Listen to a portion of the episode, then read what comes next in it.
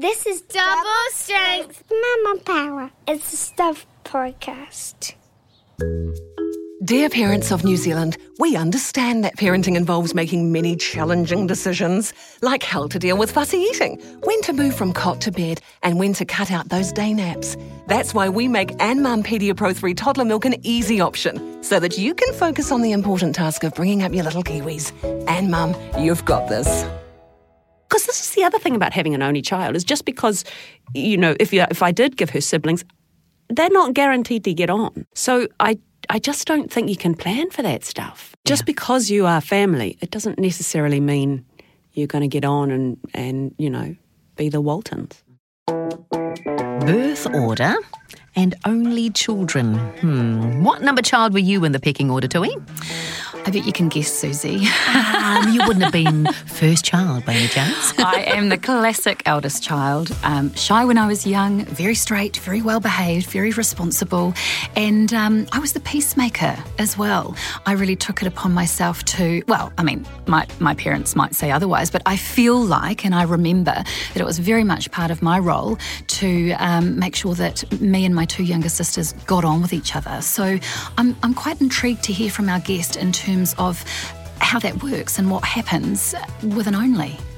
Exactly. Now, we're talking about birth order and bringing up an only child with the wonderful actor and mum of one, Tandy Wright. We want to talk to her about her biggest role yet, the role of being a mum.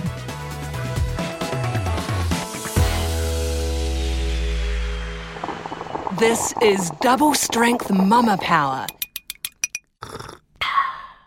Kia ora koutou. Have you ever pondered, agonised or simply been curious about how birth order may be affecting your children? Psychologist Kevin Lehman, author of the birth order book, Why We Are the Way We Are, says how parents interact with each child as he or she enters the family circle determines in great part that child's final destiny. So what about when your child is a singleton? A one-off only, a first and last edition? Actor Tandy Wright and her writer-actor husband Michael Barron are the proud parents of an only, 10-year-old daughter Olive. And Tandy says the chance to focus on that single child has huge rewards. Hey, now, Tandy, you were raised with two sisters. Yeah. You're the youngest sister? I am. And your girl Olive, who's now 10, yeah, she's had a very different kind of experience to that, hasn't she? Mm-hmm. We spend a lot of time with each other, just hanging out. I feel like we know each other really well. We're really good friends. I think that is one of the advantages of having an only child, is that you get so much quality time. She's probably like had too much quality time. She's like, Mum and Dad, get away from me. But it is... yeah, I feel like we are really tightly bonded, like kind of Three Musketeers, and we enjoy each other's company and we can go anywhere at a moment's notice. Oh, fabulous. And you do travel quite a bit, don't you? Yeah, I do for work, and they sometimes come if the job is long enough. I was working in Canada for 4 months, and those guys came over with me. And it was, because there were just three of us, it was really achievable. I had to go first and set up and find a place for us to live. And then Michael and Olive came about 3 weeks later. And I didn't feel too bad about that, because I felt it was manageable for him. He had to pack up our house here and rent it out and do all of that stuff, be like site manager here. And then when we were all in Canada together, we just had this amazing family adventure. You don't think it would have been quite the same with extra family members there? I think it would have been harder. Actually, Michael has been primary caregiver, really, and I've been the breadwinner. You know, and sometimes that changes around. But I felt like it was manageable for him, and I felt like the workload was not too full on. So I didn't feel as guilty about that stuff, I guess. Can I ask you, was it a conscious decision to just have the one child? It wasn't really conscious. I didn't have Olive till I was 37, and so if we wanted to have another child, we would have had to do it relatively soon. And there was definitely a point when I was keen to have a second child, or to start talking about it. And Michael wasn't, and I was quite surprised actually when he said, "I'm worried I'll just turn into a grumpy old man," and because he felt he would be too tired. Michael's only a few years older than you, though, isn't he? Yeah, he is, but he was doing the lion's share of the domestics at that time. And I really had to listen to that. Sure. I thought, you know, you are actually at the forefront here of all the, you know, like the stuff that grinds you down, the basic domestic stuff, and I have to listen to that.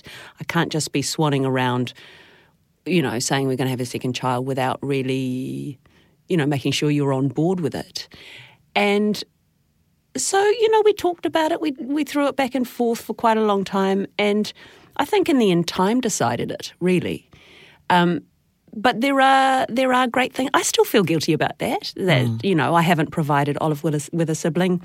But, you know, we do other things, like we work on, you know, her relationship with her cousins and stuff like that. Mm. Yeah. Has Olive, as she's grown up, has she put any pressure on you to have siblings? There were times when she talked about it. Like, she was obviously curious about it. And we talked through, of course, the pros and cons. And, you know, she was aware that she would have to share her staff and she wouldn't get as much attention. And so we always emphasised, I guess, the positive aspects of being an only child. But also we were really clear that she would need a whānau of some kind around her. So we've always been really encouraging of her having friends over. And also she's got a cousin in Wellington who we've really made a strong effort that those guys get together most school holidays, and they really have a kind of a brother-sister relationship almost. They, you know, they fight like brothers and sisters. They're always intensely interested in each other, but they're pretending not to be, all of that stuff. So that's something that we cherish, that relationship, yeah.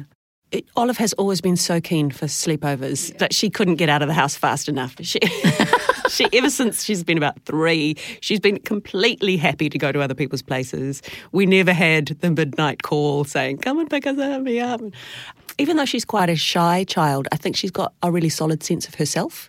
So she's always been quite self-sufficient in those situations. She appears a little shy, but she's quite solid, I think, at her core. Mm. Do you think you can attribute that to her being an only child? I think definitely that sense of self-sufficiency and her imaginative world, I think, have been enriched because she's an only child. Also, we were really clear that we didn't have, you know, 12 hours a day to be playing Lego with her. So she's really great at inventing all sorts of stuff for herself, and she reads. My God, she reads, and she draws and writes, and her imaginative life is very rich. I'm kind of jealous of it, actually. But you're, as an actor, I would have imagined that you actually helped her develop that, or is that her own? Yeah, well, I mean, I'd love to take credit for it. I think we have put quite a lot of thought into how do you develop and foster a really original thinker? That's what I think is most important in the world, actually. You know, doing well at school is all very well, but if you can produce a child who's an original thinker, then you've done an amazing thing in the world. It's quite hard, I think. Were you both involved in, you and Michael both involved in acting? Do you think there's a chance for Olive to head in that direction as well? We're always telling her she has to be a doctor or something. She's definitely seen the life, and she knows it's not a glamorous life, but she sees the passion that we have for it. Actually, we made a pilot for a TV series that was shot a lot in our house. And so our house became the set, and even her room was used for data transfer, and the costume department was in my bedroom. And she loved that, actually. She would come home after school and she would hang out with the costume department, and she would be helping fold some stuff, and then she'd be watching the rushes. And there's a kind of, a bubble and a life around being on a film set, which she really enjoyed, I think. Mm. So we'll see. Yes. Could be a good holiday job. Well, exactly. And all those experiences you give your child while they're young just broadens their horizons and expands their whole life, doesn't it? Yeah, absolutely. But I have to say that being a mother has made me a better actor without the shadow of a doubt. I think it deepens your experience of the world. You have a whole new experience, and you suddenly realise that mothers are heroes. And I remember feeling this when I had a baby. I thought, how did I not know about this? Yeah. Why did I miss this? These women are doing heroic acts every day. Mm. And the world doesn't really seem to notice. I was sort of bowled over by that. But also I think, as an actor, once you become a mother, the world seems at once more terrible and more beautiful than it ever did. And, your fears are sharpened and you become like this sort of lioness willing to protect her cub at whatever cost. So that stuff is great for my craft. Definitely. All that passion. Yeah. Another gift is the fact that she's so adaptable. Yeah. I just want her to have a super open mind and enjoy crazy mad things and not have to worry about being right or the perfect or, I want a bit of wildness in her life, I guess. Did you have wildness in your life when you were growing up? Yeah, I'm a child of the 70s and I think parenting was pretty hands-off then. And so, we kind of just did what we wanted to, and the parents were, I love my parents, but it was definitely a different time. And in lots of ways, I think I got my moral compass almost more from my older sister than my parents, because she was around more. My parents were very busy doing their stuff. My mum's an artist and an actor, and my dad was a journalist, and they were, so caught up in their careers. It was totally great, but we sort of, grew up in spite of them, I think. It can often be the role of the eldest child, can't it, to kind of bring up the other siblings? It certainly was in our case. Maybe it's not always, but I feel that the oldest child, it's quite a burden for those guys. I feel a bit, well, you're an oldest child. Yes. So I feel like you guys get a rougher deal, actually. We do tend to hover over our first child. Oh, yeah. It's the first one. Yeah. What if we break it? We can't take it back. That's right. Yeah. How about with Olive then? She's effectively your first. Poor and then the youngest. She's got a lot to cope with. And it's interesting. We try not to hover, but at the same time, because she isn't only, we are really aware that we'll only get this once. Mm. And we really cherish it. So we are really involved in her life because we want to be. That's... and I think she enjoys it too. And she's growing up and she'll need us less and less and we'll have to wean ourselves off being around all the time. And that's okay. But I feel that we can both say we have loved this time. We have loved her early years. And I feel that we've both been there right through it. We have always had a really equal parenting relationship, and that often... we're both freelancers and so we're often both at home. And that means we're incredibly poor a lot of the time, sure. But it means that we're really rich in time. Mm. And I wouldn't have that any other way. That is our choice. For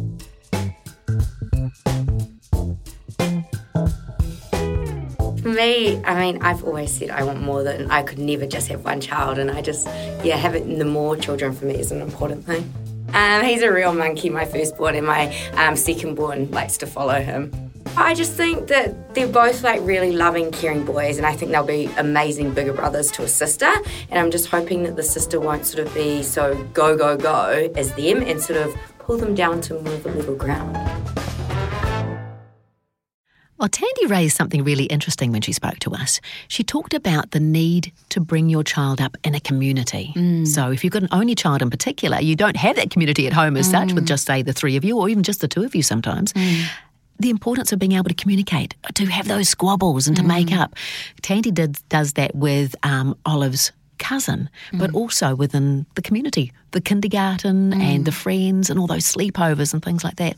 So very important. It's so important. And what comes with that is freedom as well. Freedom to explore, freedom to, express yourself, try on different selves based on what you're seeing and experiencing of others. That sounds so freeing and so liberating. I love that. Just the way we were when we were growing up and would disappear for hours on end with our friends. Mm. And of course, we're not always going to get on with our siblings, are we? Oh, absolutely not. And, me being the eldest child, I did feel like it was my responsibility. Sure, I didn't get on with them all the time. Of course, I remember arguments, but it was... part of my responsibility to be that peacekeeper and, you know, make sure that we kind of all got on. And, you know, I even see that in my eldest daughter now. She has this beautiful compassion, but she's also like a little leader. So whenever she sees little Lily upset or needing a little bit of love or whatever, she'll go in for that cuddle, and she will be that peacekeeper as well, to a certain extent. Is that you being a role model as well, though? You know, it could be. Nature versus nurture. I don't know. What I do know, I learned recently, is that in the first 2 years of life, we're operating with brain waves in the delta state, which is sleep. And then from 2 to 7 years old, we are operating with brain waves in the theta state, which is subconscious. So what that means is that everything that happens to and around us until we're about 7, is going straight into our subconscious. It's programming our brains and beliefs. So, you know, not to say that we're going to grow up as any kind of a robot, but there is something in our subconscious, there is something in there that kind of says to us quietly, it's like a little subconscious, subtle whisper, stand up, stand tall, you know, be responsible. And, yeah, I'm intrigued by that. And the other thing, though, and I've learned this as an adult, is although we can have this programming and we can have this sense of having to be a certain way, you can change that. Oh, great, because that's one thing I wanted to ask. If this is programming, yes, and we're going to have wonderful examples in our lives, but often there are so many negative examples as well. How do, if we're being programmed, how do we change that? You can absolutely change, and that is part of what I've designed and written into our mindful moment today. Oh, yes. One day you'll miss it, you know. The early morning wake-ups and jumping into bed snuggles. So enjoy it while it lasts. And Anmum Pedia Pro 3 Toddler Milk will be right there with you. Anmum, you've got this. When we label our children and project onto them the characteristics, responsibilities, dare I say it, of eldest child, middle child, youngest child, or only, then we're programming them. We're laying neural pathways potentially for resistance later in life when they may want to do away with that label, those responsibilities. Now, never fear, there are ways to dissolve resistance and transform ourselves. So if, like me, you're the oldest child, structured, organised, responsible, there are ways to become flexible, spontaneous, wild and carefree. I call this an unbecoming. It's peeling away the layers of expectation, responsibility.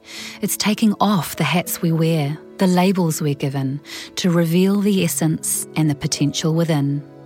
Because we are so much more than the hats we wear, the responsibilities we bear. All that, it's externally driven. So with all that said, I want to ask you a question. Who were you before the world told you who you should be? I'll give you a visual so that you can see it clearly. Close your eyes and imagine this. A baby, newly born, with velvety skin, so warm, untouched, unspoiled, a perfect embodiment of humanity. This baby is a human being born into this world, free. This baby's environment may be or become difficult, but right now, newly born, the essence of this baby is free, unencumbered, unburdened, with no expectation, no desire except a primal desire to be here, to survive and to thrive. Imagine if that baby were to grow up through life with no labels, no projections of what this person should be. Imagine the curiosity that comes with that, the inquiring mind, the permission to try on different selves, to experience life in all the ways it can be experienced. Life is not a puzzle to be solved. We aren't pieces that are supposed to fit perfectly. It's a mystery to unfold, and we are the navigators, the discoverers, if only we had the freedom. One more question for you. What would it look like for you to feel free?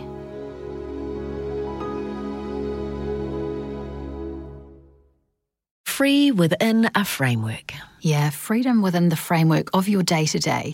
So it's about what are the little things that you can do? I mean, you know, they can be big things too, but really most importantly, it's what are the little things that you can do every day to feel a little bit more free. And about nurturing yourself? Absolutely. Well, absolutely. These mindful moments are nurturing. And when you stop and take pause to check in with yourself in terms of how am I feeling and how do I want to feel? And if it's freedom that I want, what will I do today to feel that way? And, you know, it can be little things. Like I talked to my own Olive, my own daughter this morning, about, I said to her, if I asked you the question, what can you do to feel free? What would you do? And she said, it would just be lying on my bed reading my books. Oh, yes. So it is freedom within the framework of your everyday, your day-to-day. There are so many moments every day that we can feel a little bit more free, a little bit less burdened. We just need to stop and pay attention. And have a laugh and a smile. Absolutely, yeah. Absolutely. Excellent. Well, we're guaranteed to have that next. Next time on Double Strength Mama Power, we'll be getting Dad's point of view, bringing up daughters. Comedian Dai Henwood will be here to share his wisdom on being a father figure to females. Now this is going to be fun.